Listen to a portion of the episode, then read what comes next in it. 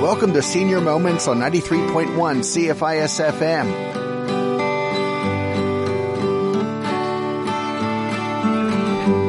Hello, Anthony? Oh, okay. Oh, this is Senior Moments. Uh, this is Sharon, and we've got Reg on the board today. And our first guest is online.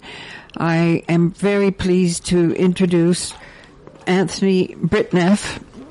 And Anthony has had 40 years uh, working in forestry and uh, since there's so many things happening with forestry and mills being shut down, I thought it would be really um, positive to hear from somebody who was involved and had really great ideas for the health of, of the forest and the health of the industry. Uh, welcome, Anthony Britneff, to Senior Moments. Thank you. And uh, good afternoon. And uh, first, I should like to thank you, Sharon, for persuading me to join you this afternoon as a fellow senior. I, I, must say to your audience, Sharon is delightfully persuasive. Um, thank you very much. and my I... forestry training began in 1967 at the University of New Brunswick uh, in the city of Fredericton and took five years, a, a long degree program. During that time, summer jobs were plentiful, unlike today. One just had to uh, go to the dean and ask him to find you a job. He had uh, many contracts in government and industry all, all over Canada. The first job he found me was with Canadian International Paper to work on a log drive on lakes and the Gatineau River. The last uh, uh, log drive to take place on that river. I reported to CIP at the town of Maniwaki, north of Ottawa, from whence I was driven to a logging camp to join the crew and two other students, none of whom spoke English except for the two French students. Oh, dear. that summer was eventful and full of memories. Mm-hmm. At the end of my second year in 1969, the dean found me a job in British Columbia with the BC Forest Service. I traveled by rail across the country, something I was to do seven times more. Finally, I saw the physical Canada that I had remembered from my school geography lessons in England, a land of mountains and rivers. I, I, I was completely overawed mm-hmm. and, and, and, and felt you know, my good fortune. I, I couldn't believe where I'd landed. that summer, I worked as a compassman on a forest survey crew stationed on the Cottonwood River, some 30 kilometers east of Quesnel. Much of what I saw in the bush was magnificent, especially the interior rainforests. But something about the clear cutting and extensive amount of waste left on the ground disturbed me even at that young age. Also, some of the public sustained yield units in, in, in the area, like the Big Valley and uh, the Cottonwood PSYU, were overcut, mm-hmm. and it was obvious. Mm-hmm. The next summer, in 1970, I was to work throughout the northeast of the province in the vast Fort Nelson PSYU which went right up to the Yukon border, mm. bordered by Alberta and Yukon. Mm-hmm. Forest was largely untouched in those days, except for an extensive network of seismic lines cut for oil and gas exploration. It was during this summer that I had my first encounter with a charging moose rafting the Hay River. Uh-huh. Shortly after reading Farley Mowat's book titled Never Cry Wolf, my co-worker Don Min and I had a frightening encounter on the Petitot River with a female wolf that attacked us. Ooh. As it jumped towards us, I, I shot it with a 2-2 rifle, and it fell into the river in front of us. Mm-hmm. I immediately wrote to Farley Mowat, of course, who responded saying that I I get the accolade for being the first Canadian to be attacked by a wolf. that I didn't qualify for the Sault Ste. Marie Star Award of $2,000, uh, which is the newspaper in his hometown, because the fine print requires that one be eaten by a wolf. his explanation for the wolf's uncharacteristic behavior was that she likely had rabies. Oh, dear. During that summer, we went on long fly camps uh, from our base camp, which was located on the top of Radar Hill just outside Fort Nelson. Two fly camps, rafting the Petitot and the Hay Rivers, were each four days long. That's a long time to be out. Yes. And before I leave Fort Nelson, uh, I, I, must mention the wonderful northern lights up there. Mm. top of Radar Hill, we had the best view possible. After dinner, we would sit outside and watch these fabulous kaleidoscopic shows of colors in the night sky. Wow. The fourth summer of 1971 took me to the coast where we surveyed the Kingcome PSYU. Now, working from the Forest Surveyor boat, which was the largest boat in the Forest Service fleet, mm-hmm. which no longer exists, uh, and using small motorboats, we was a, a completely different experience. Mm-hmm. Our base camp was at Echo Bay, home to fishermen and beachcombers, and the notorious uh, Echo Bay Hotel, a watering hole for the community and the constant stream of recreational boats uh, cruising the inlets and fields of, of our truly incredible coastline. Mm-hmm. At a First Nations village, I commissioned Sam Johnson to carve me a mask of a Sasquatch. Years later, my wife couldn't stand it, uh, which is why it now resides in the Royal British Columbia Museum. One day, we were flown by helicopter to sample a stand of trees up the river at the head of Kingcome Inlet. We landed on a gravel bar in the river and set our compass bearing to the stand of trees we had to sample. This patch of primary forest consisted of massive spruce trees towering into the sky, and with girths so large one had to walk around them to measure the diameter. It was the most magnificent forest I have ever been in in my life. The experience was spiritual and a moment of truth for me, a watershed moment in my young life. I realized that we were cruising this ancient forest to tabulate its timber volume in advance of the forest industry logging it. Mm. The thought of this happening changed my perspective on forestry from one of timber extraction or timber to be exploited to to uh, one of uh, trees and forests to be conserved. This experience was really pivotal in my thinking about forestry. The need for uh, conservation uh, uh, was awakened within me. Mm-hmm. Uh, so, by the time I graduated, I had already seen a fair amount of the province. The, the BC Forest Service hired me as a classifier in 1972. This full time job took me to Lake Williston, where our base camp was a barge on the lake. This is the lake behind the Bennett Dam. I'm sure you all know I'm talking to peers. Mm-hmm. So, uh, I'm sure everyone knows the Bennett Dam. The lake was an awful mess, full of deadheads. Our tug pulling the barge had to be fitted with a special guard to protect the propeller. Mm. Today, I would find the landscape to be unrecognizable because, uh, uh, you know, because of the extensive clear-cut logging. Mm. In 1972, though, Mackenzie was an instant town. It was created overnight as a result of construction of the big dam. Mm-hmm. One of my most memorable years was spent surveying the Creston PSYU. I just love that part of the province. Canoeing trips on the Moyie River, Kootenay River, and the Goat River, all are memorable. Mm-hmm. I also spent a summer stationed at Paul Lake, uh, just north of Kamloops, surveying the Kamloops PSYU. After working as a forest classifier, which means a mapper of forests, mm-hmm. I did environmental surveys, mostly by helicopter, identifying sensitive areas in the central and southern BC. Next, my career took me to supervising large, a large crew whose purpose was to determine, this is completely different, determine the lumber recovery factors to be used in the province's stumpage system. This work took me to lumber mills all over the province. Mm-hmm. At that time, most mill owners uh, didn't have a clue how much lumber they got from bucking tree lengths and sawing logs. Mm-hmm. I enjoyed the traveling around the province for doing that work more than I did the inside of noisy mills. And uh, my legacy from those noisy mills is my impaired hearing today. Mm-hmm. now, during all these early years with the BC Forest, I experienced many different modes of uh, um, transportation that included uh, Land Rovers, canoes, rafts, small motorboats, helicopters, float planes, fixed wing aircraft, and pack horses. In fact, I believe I was the last person to use pack horses in forest inventory. Mm. That said, many miles were traveled by foot. Mm-hmm.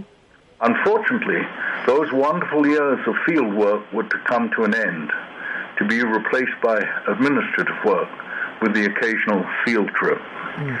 I worked on the quality control of the inventory database used in the determination of allowable annual cuts.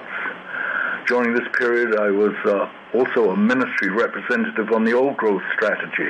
That was the first one which government ignored. It was initiated by the then Forest Minister Claude Richmond before, mm-hmm. uh, before they lost uh, the election. I met the leading environmental, environmentalists of the day, and at, at that uh, old growth strategy, which was a, a long sort of almost, I think, four week session. And our conversations, that is, with the with the environmentalists, reminded me of those massive ancient spruce trees up the river. Mm-hmm. That, that, memory haunts me mm-hmm. at the head of Kingcome Inlet. I then made a leap into strategic planning to apply uh, the Master's of Administration degree that I had earned in the mid 70s at the University of Victoria. I was given the challenge of writing the first business plan for the Forest Ministry as the lead author. From strategic planning, I became the provincial lead for the silviculture program, which uh, Premier Campbell gutted from over 100 million to 8 million mm. budget those were very dark days, I, I can assure you all. Mm-hmm. But one beam of light was the sheep vegetation management program that I managed to keep alive.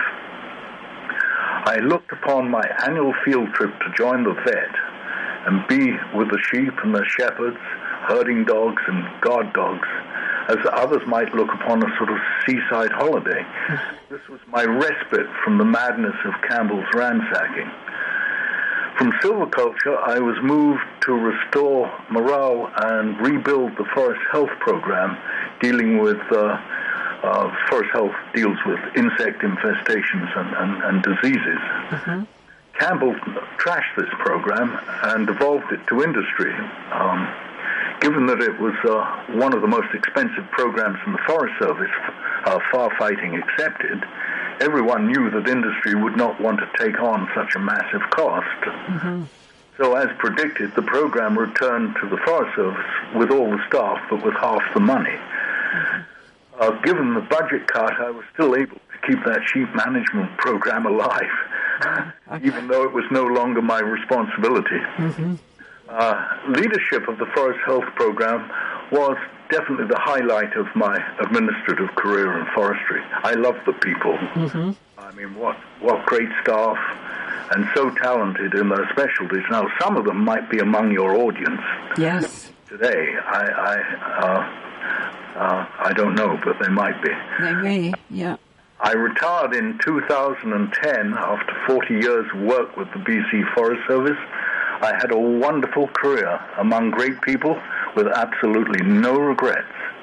But ever since I stood under the canopy of that magnificent forest of massive ancient spruce trees, I had known that at some point in time I would have to honor them. Mm-hmm.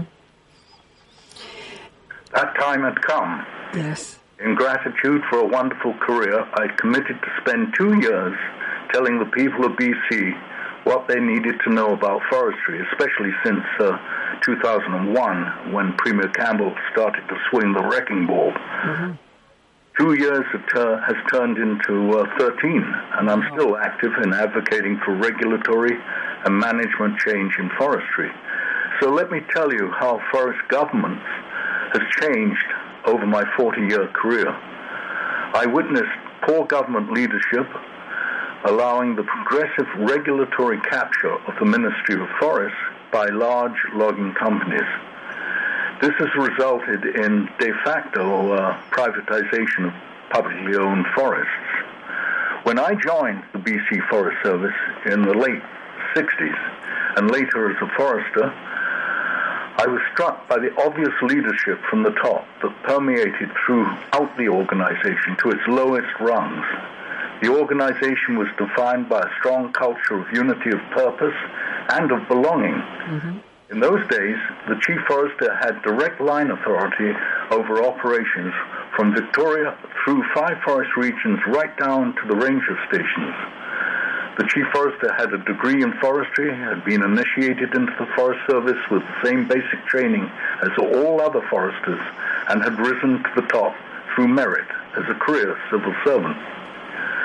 Since the 1950s, the common training at initiation in, into the service had consisted of a compulsory first two years working in forest inventory, as I did, mm-hmm.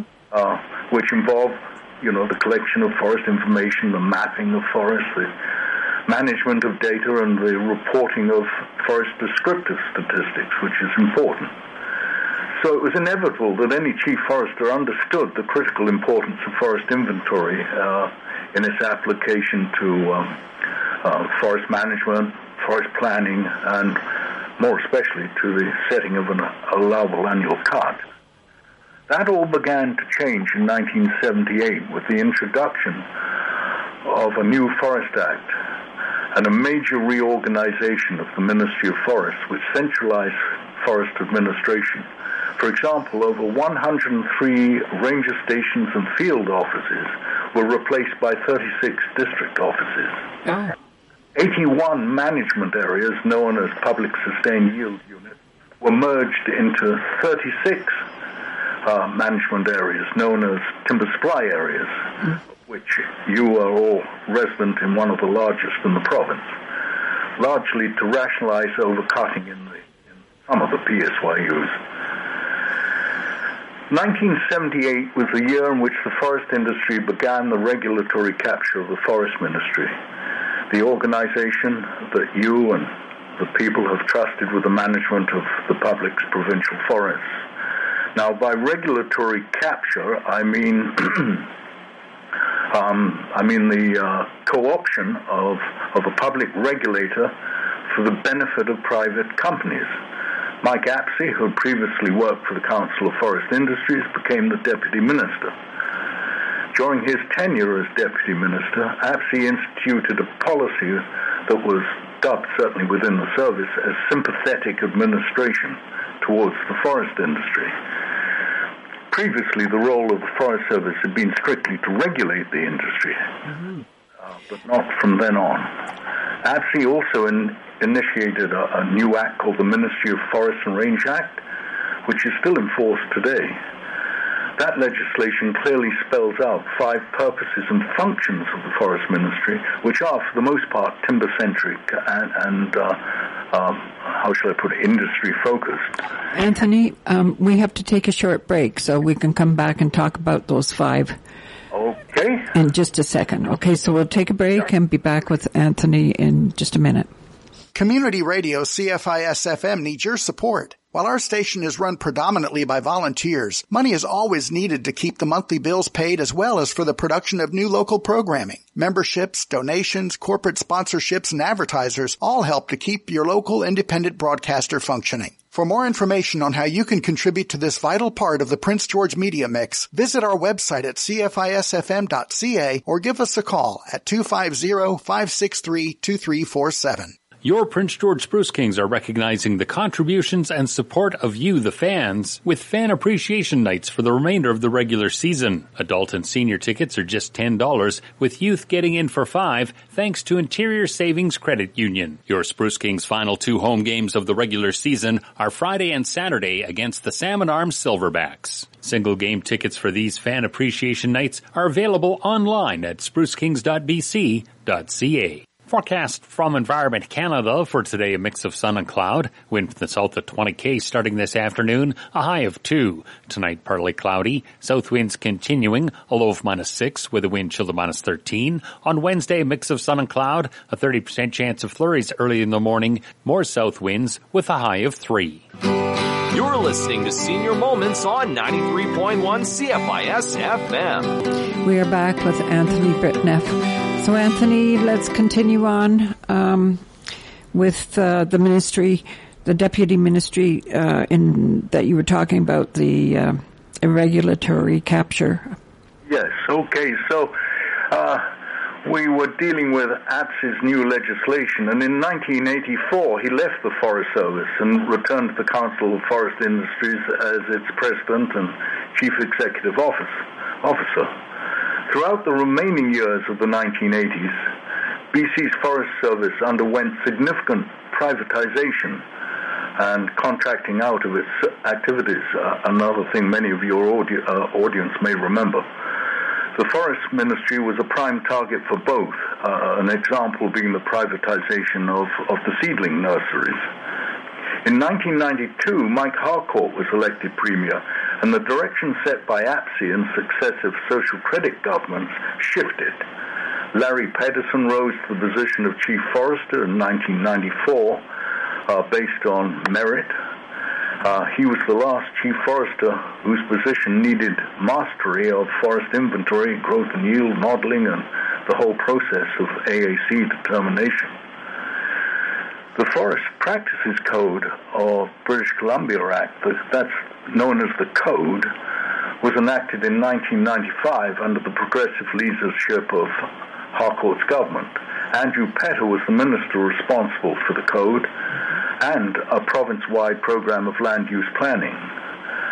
The government initiated the code, code in large part at the behest of the forest industry, which is not often mentioned, in order to calm international export markets for BC forest products, which were at the time experiencing boycotts uh, because of the province's poor forest practices. In fact, BC had become known as the Brazil of the North. Mm. Uh, stakeholders and the public were engaged in land use planning and in reviewing draft legislation. After his election in 2001, Gordon Campbell ransacked the, the entire public service everywhere. Uh, everyone felt it, including the BC Forest Service prior to 2002, the Office of the Chief Forester was also the main policy arm of the Forest Ministry. Much forest policy was based in science, thanks to a long established uh, and internationally renowned research branch reporting to the Chief Forester. The Chief Forester's position was also responsible for inventory silviculture, tree seed improvement, and the forest health programs, as well as for land use planning timber supply analysis and AAC determinations. I may have forgotten some, but but in 2002, Campbell's government began to, to dismantle the BC Forest Service, including the Chief Forester's Division. Campbell's purge scrapped detailed annual and periodic reporting. It eliminated the research grants. It removed the inventory and forest health programs from the Forest Ministry, and it reduced by 94 percent the silvicultural budget for reforestation of all those forests close to all of you that were destroyed by mountain pine beetle and by wildfire. The chief forester's only remaining statutory responsibility was for AAC determinations. So Campbell enabled the complete regulatory capture of the Forest Ministry by one clever move, by giving industry a prominent role in the writing of forest legislation. Just a few meters down the hall from my office, lawyers from the Con- Council of Forest Industry were actively engaged in the drafting of the Forest and Range Practices Act, which was to replace the code. And now I mean drafting, I'm not talking about reviewing. This was unheard of in government and possibly illegal, I don't know. The Forest and Range Practices Act was assented to in 2000 and, late 2002, I suppose, and most of the code was rescinded in, I think, 2004. This meant that only the remaining standards for forest practices were tree seed standards and stocking standards. Think about that. Other operating standards were embodied in government action regulations, which are colloquially known as GAR, GAR, and they are not legally binding. The Forest and Range Practices Act pays lip service to what are described as 10 timber resource values such as biodiversity, soil, and water. Timber is the 11th value. Objectives for some of these uh, resource values are found in the regulations of the Forest and Range Practices Act, most of which are, in terms of objectives, are completely meaningless because they're without benchmarks against which you know one can measure results. The industry's influence can be seen in the regulation wording of the extent to which the non-timber values could be re- protected. Such protection could not uh, uh, the phrase is unduly reduce the supply of timber, which meant in policy not more than 6% for a management unit, an arbitrary, uh, you know, a meaningless level of protection. But at long last, today, the Eby government has decided to remove that unduly phrase from legislation, so that's a good move. From now on, timber was king in law, back to Campbell, and uh, Land use plans were allowed to become outdated, and the Forest Ministry only needed to pretend it was managing public forests for multiple uses and for ecosystem and cultural values other than timber. This Act uh, and its attendant regulations and an ingenious policy of professional reliance, which you've probably heard many times, was a passport to industry self-regulation, and they remain so today. Professional reliance essentially replaced government regulation with professional opinion. The Campbell government devolved regulatory responsibility to industry, which abnegated this responsibility to professional reliance. The BC Forest Service had become an extension of the forest industry. In 2003, the morphing of the small business program into the BC timber sales which is a logging giant responsible for 20% of the allowable cut in the province. Uh, with that morphing, government became industry. In fact, in my view, the forest industry operates, uh, the forest industry uh, operates through the forest ministry, and the ministry affects its policy through the industry. Starting in 2009, the forest ministry executive dabbled in uh, social engineering by purging the ministry of, you know, the last sort of vest, vestiges of what I refer to as the old public service ethic through downsizing. Finally, the BC Forest Service was officially dissolved in 2012, marking its centennial uh, 1912 to 2012. The ministry has never had a land ethic the ethical tone of the ministry is set by its executive ranks and senior managers, and is best described by Margaret Somerville's term, situational ethics, which enable the worst excesses of a can-do culture. So some of them, such as concealment, uh, obfuscation, stonewalling is a big one, and I'm afraid to say some active disinformation too once instructed to be independent of industry, the Forest Ministry staff now, under this under this present legislation and present culture, no longer have to sort of put on any false front. Instead of formulating policy within government, the chief forester obtains advice from a leadership team comprised of only industry chief foresters. Uh, you know, more recently, the government had no qualms about inventing a role for the former chief forester as a trade envoy, shilling for industry and promoting the pellet industry. The point here is that through deregulation, through the steady demise of a regulatory role for the forest ministry, and through the decline of a meaningful role for the province's chief forester, we are left with a forest ministry bereft of laws of forest policy uh, policy formulation and of any semblance of independence from the industry it should regulate. Mm-hmm. Change matters. Yes. Uh, the history of forest government since 1912 is about change, both good and bad. But since the turn of the century, the forest ministry has completely lost its way, in my view. Yes. And you, the public, need to reorient it or replace it under new legislation with regulatory purpose that defines a sustainable relationship between the conservation of the natural world and its web of life and the use of all natural resources. That is my story, Sharon. Mm-hmm. I hope I've not bored you and your audience to tears. Yeah. It's a pleasure to be on your radio broadcast, and thank you so much for having me. Well, thank you. And I have, uh, I did send out emails to MLAs and uh, environmental people, and got so some of them are listening, and some of them are going to pick it up on um, later on. But I want to thank you for how much you care, um, and for sharing this with us because this is very important for the future of our um, our province. So thank you very much, Anthony, for giving us your time today. You're more than welcome, and uh, I don't often give interviews. I turn down interviews usually, but uh, as I said, Sharon, you, you have a charm, a delightful persuasiveness about you. So, Well, I want to catch up, and I hope to talk to you again. Yeah, thank you so much. Thank you. Uh, and now we'll take a short break, and our next guest is just getting ready to play for us.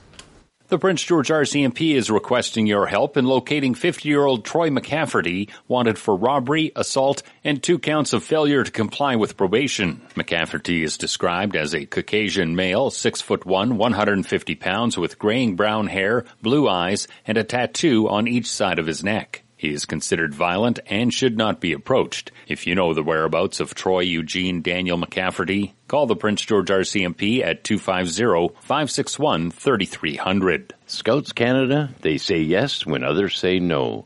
On March 24th, Scouts Canada wants parents to say yes to kids for fun activities, even if some of them seem wild and crazy-ish at first. Volunteer Scouters have pro tips and hacks to help parents with bringing their kids' ideas to life. Saying yes and to their ideas will help them with exploring new skills and discovering their own thing. In preparation for Kids Yes Day, visit scouts.ca for more information. Two Rivers Gallery is excited to host this year's annual general meeting in person on Wednesday, March 29th. Details on this year's guest speaker are soon to be announced, so stay tuned. Everyone is welcome and refreshments will be served. Members in good standing are eligible to vote. Pick up your membership at the gallery or through tworiversgallery.ca. The Two Rivers Gallery in-person AGM, 6.30 Wednesday, March 29th at Two Rivers Gallery, where creativity flows in Canada Games Plaza. You're listening to Senior Moments on 93.1 CFIS FM. Eric Bennett time coming up, and he's uh, moving uh, St. Patrick's Day up a little bit. And I wore green and a St. Patrick's shirt, and he doesn't have a touch of green on him. so welcome. I never thought about that. no, I know. Well, actually, I mean, we're early for St. Patrick's Day. Yes. And, uh, but we're right on time for International Pie Day. Okay. Yeah. But that is not pie as in the kind that we would enjoy, as in apple, blueberry, uh, etc. Yeah, it's uh, three fourteen. So it, it's and later on, there's actually, believe it or not, mathemat- people who major in math, they make songs up about pie. Okay. And so we might do one of those later. PI. PI, PI, yeah. So, you know, I mean, March is a pretty historic month. I mean, the Ides wasn't a good day for Julius Caesar. on the Certainly wasn't. but of course, but next week, uh, do you remember the old TV show 77 Sunset Strip? Oh, yes. Yeah, you know, Efrem Zimbalist Jr. and Yes. and the cute Connie Stevens who would go, Oh, Cookie, yeah. Cookie, Yeah. lend me your comb. oh, yeah. Well, that's the age I hit next week. Oh, do you? 77. So I just remember as in the Sunset On, on 17th or? No, on the on the 22th. 22nd. eh? Yeah. Cookie, cookie, lend me your comb. We wouldn't dare lend each other combs today. oh gosh, no. Not without rubber gloves and.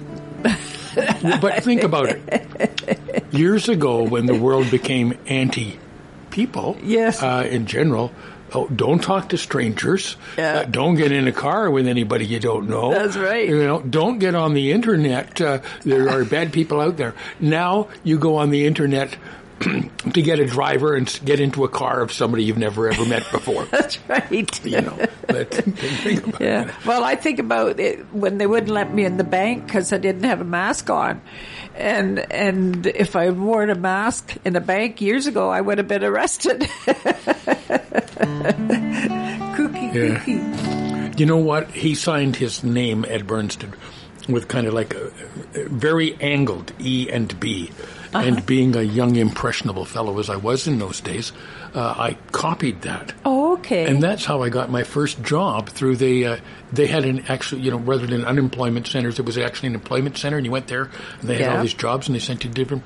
And the lady said, "Wow, that is a really strong signature. You would do really good in this business."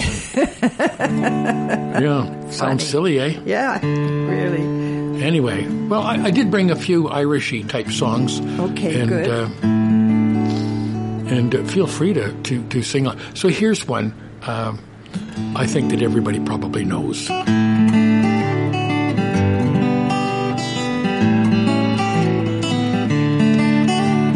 gypsy rover came over the hill, down through the valley so shady. He whistled and he sang till the green woods rang, and he won the heart of a lady.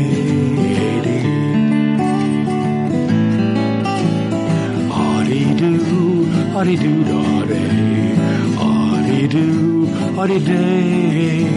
He whistled and he sang till the green woods rang, and he won the heart of a lady.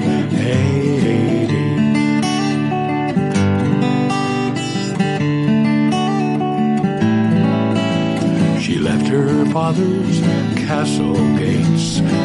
She left her old fond lover. She left her servants and her state to follow the gypsy rover.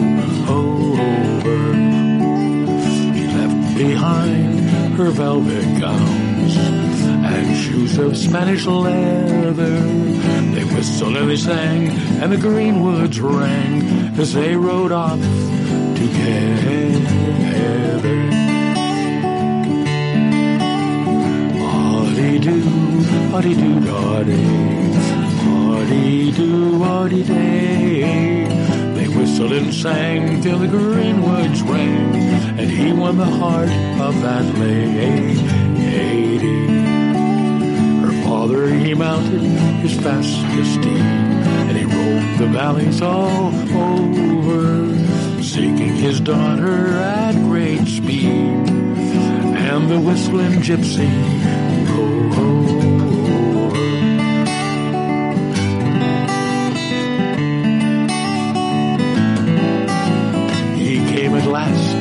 to a mansion fine down by the river Clady. And there was music and there was wine for the gypsy and his lady. Audie do, audie do, doddy, audie do, audie day. He whistled and he sang till the green woods rang, and he won the heart of his lady. No gypsy, my father, she said, but lord of these lands all over, and I will stay to my dying day with my whistling gypsy rover. Audie do, audie do, doddy, audie do, audie day. He whistled and he sang till the green woods rang, he won the heart of his lady. And he won the heart of a lady.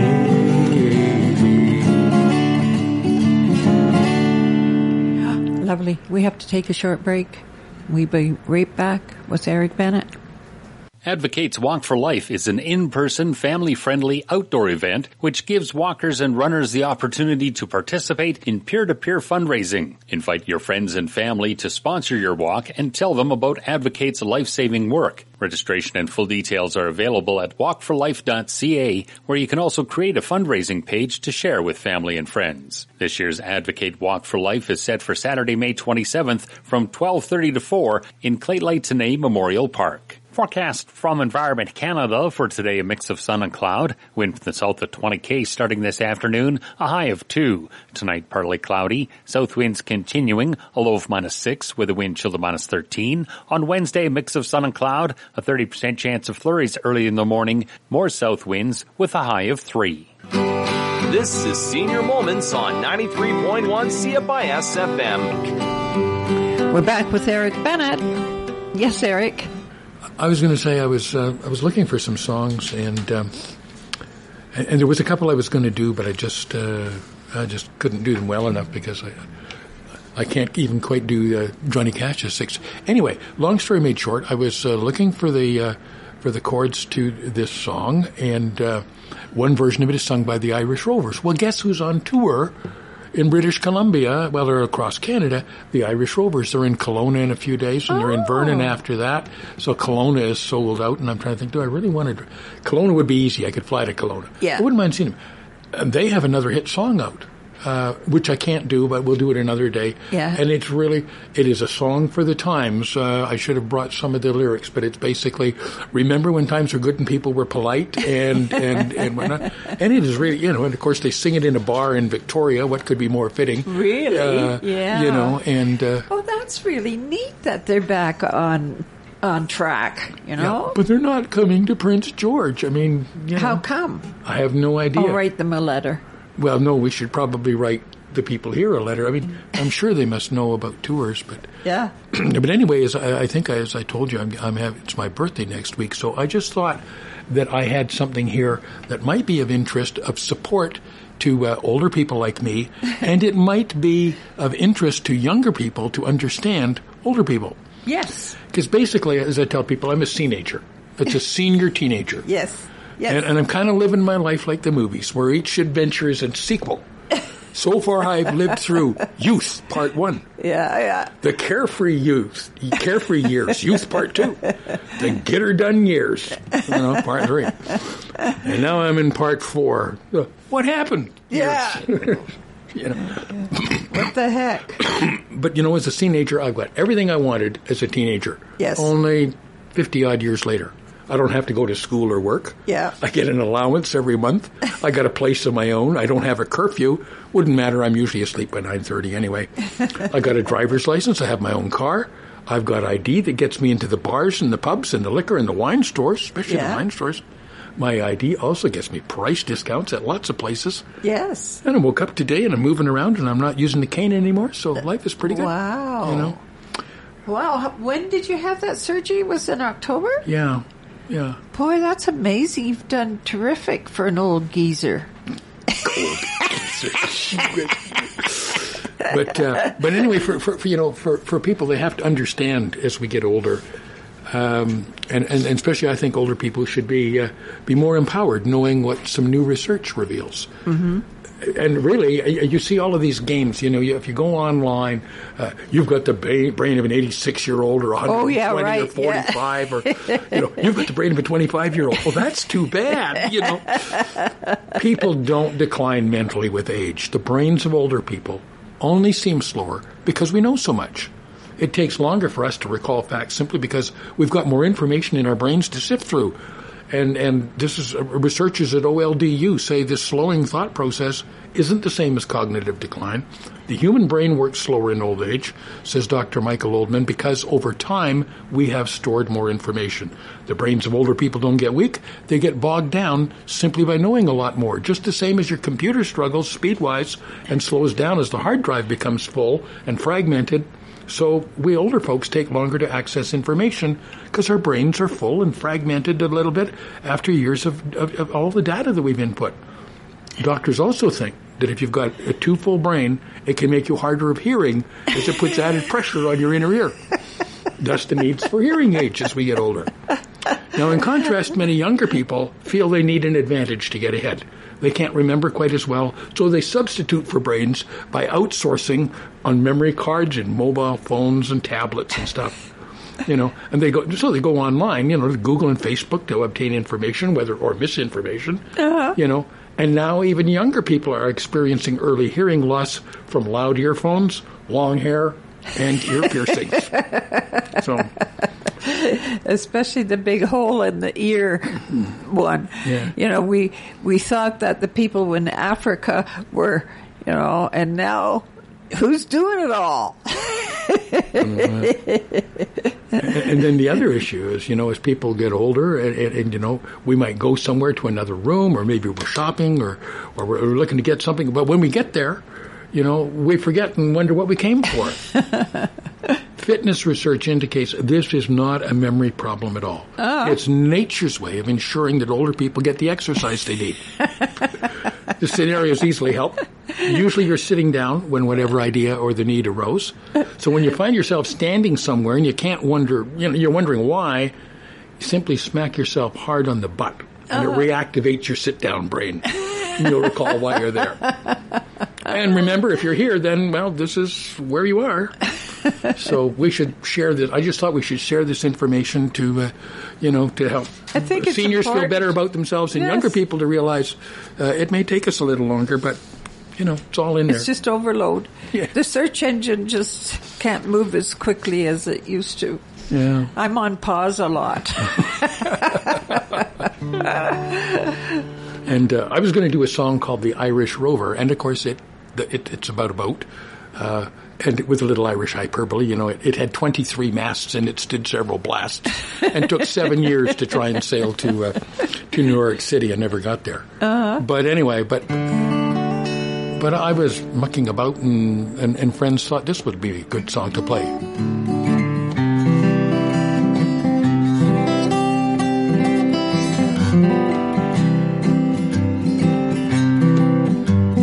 Long time ago, when the earth was green, there was more kinds of animals than you've ever seen. Ah, they'd run around free while the earth was being born. The loveliest of all was the unicorn. Ah, there was green alligators and long-necked geese, some humpty-back camels and some chimpanzees.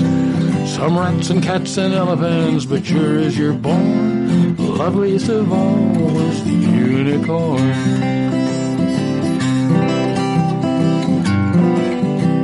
Now God seen some sinning, and it gave him pain. He said, stand back, I'm gonna make it rain. He said, hey brother Noah, I'll tell you what to do. Build me a floating zoo and take some of them green alligators and long-necked geese, some humpty-back camels and some chimpanzees, some cats and rats and elephants, but sure as you're born, don't you forget my unicorns. Now though was there to answer the calling, he finished making the ark just as the rain started falling. And he marched in the animals two by two, and he called out as they came through. Hey Lord, got your green alligators and long-necked geese, humpty-back camels and some chimpanzees, ah, some rats and cats and elephants. But Lord, I'm so forlorn, just can't find no unicorns. Well, then Noah looked out through the driving rain. The unicorns were hiding and just playing silly games, kicking and splashing while the rain was falling. Oh, them silly unicorns.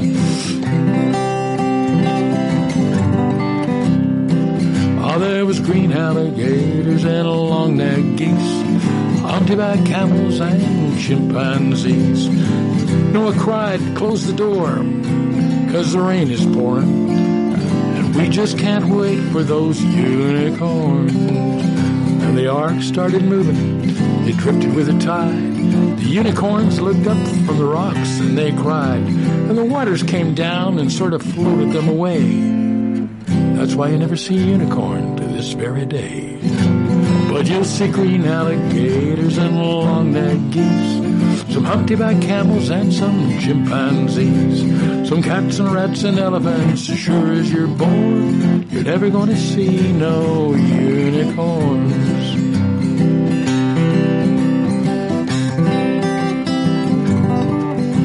Now you might think that this is the end of the song, that the unicorns were lost, but friends, you'd be wrong. See, unicorns are magical, and so when the rains kept pouring, They grew themselves some wings and took to flying and soaring. So you'll see lots of alligators and a whole mess of geese, humpty-back camels and chimpanzees. But if you're looking for them unicorns, don't be so forlorn. From the stars into your dreams at night, they fly away by misty morn. Green alligators, long-necked geese, humpty-back camels and some chimpanzees.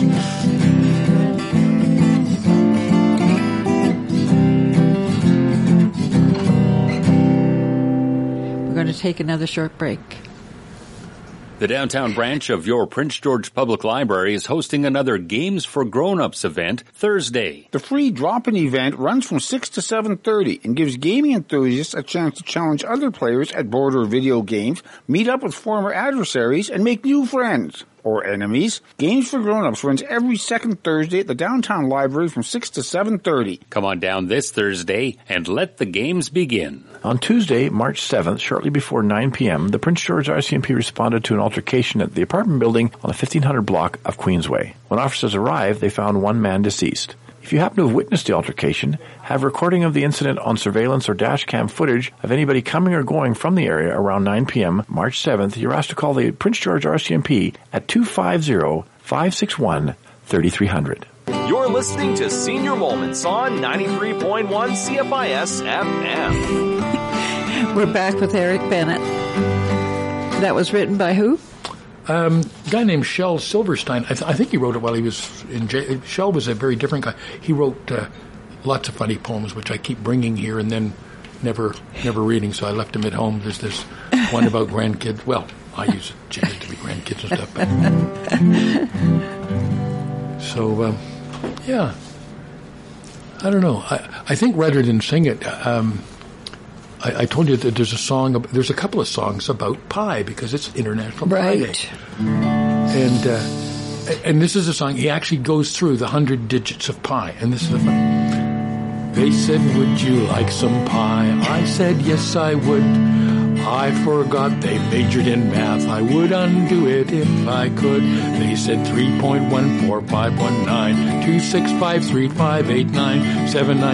3.14519265358979932834 624 and goes on and on. They said, would you like some more? I said, that's okay. I don't really need to know, but they went on anyway. They said 83, 27, 95, 02. I said, gee, I'm running late. Sorry, I can't stay. They said, that just works out fine. Then walk with me the whole way. And then they give him a bunch of, I said, please just make it stop. Stop. Make it stop right now. I can't take it anymore. And it goes on. Uh, Well, once you get into those numbers and adding, I don't remember studying pi actually. I just remember algebra, you know. but no pi. But You uh, I, I forget. There is some fellow that can can do it Mm-hmm. by memory out to a couple of thousand. oh my goodness. Anyway, here was one that they that everybody liked to watch for the Irish Rovers do. Yeah. I will attempt it.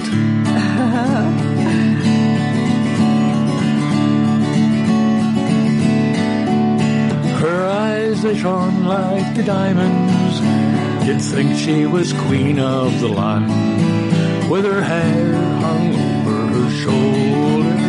tied up with a black velvet band. In a neat little town they call Belfast, apprentice to trade I was bound. And many an hour sweet happiness I spent in that neat little town. But bad misfortune came o'er me and caused me to stray from the land.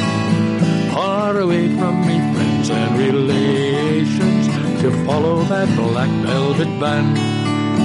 Well, I went a strolling one evening, not meaning to go very far. Then I met with a pretty young damsel. She was prying her trade in a bar. When a watch she took from a customer and slipped it right into my hand. And the very next thing I found was bad luck to the black velvet band. Oh, her eyes, they shone like diamonds. You'd think she was queen of the land. With her hair hung over her shoulder, tied up with a black velvet band. Next morning before judge and jury, for trial we both do appear. And the judge, he says, young fellow, me lad, the case against you is quite clear. And seven long years is your sentence. Ah, you're going to Van Diemen's Land, far away from your friends and relations, betrayed by the black velvet van. Oh, her eyes, they shone like diamonds. I thought she was queen of the land, with her hair hung over her shoulder, tied up with a black velvet band.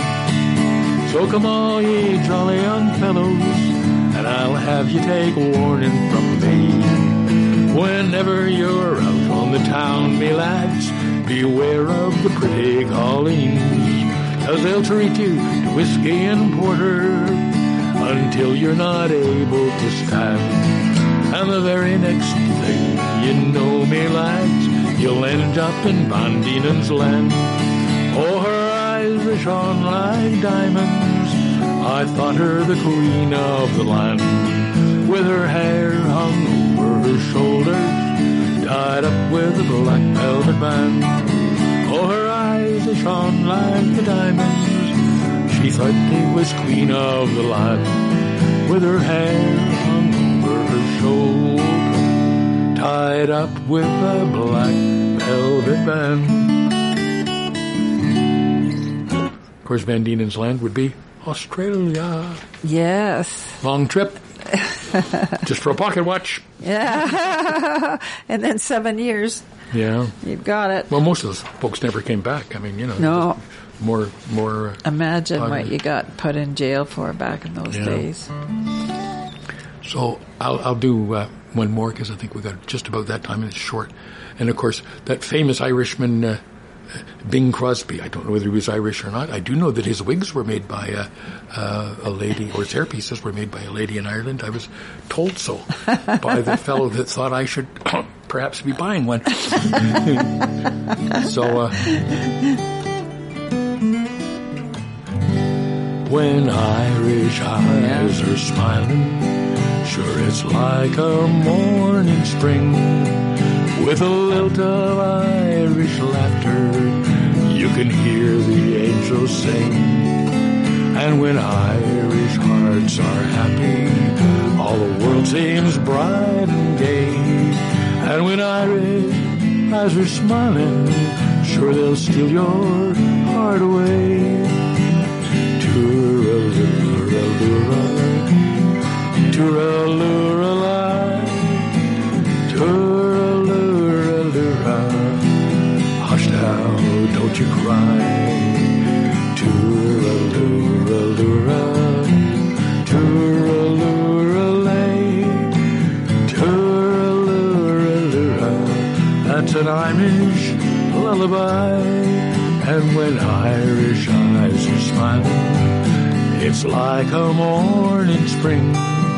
to the lilt of Irish laughter.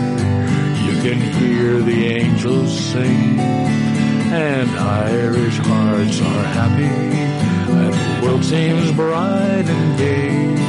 And when Irish eyes are smiling, sure they steal your heart away.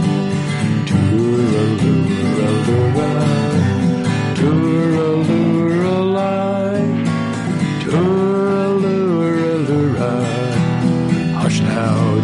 Tooraluralura, tooraluralai.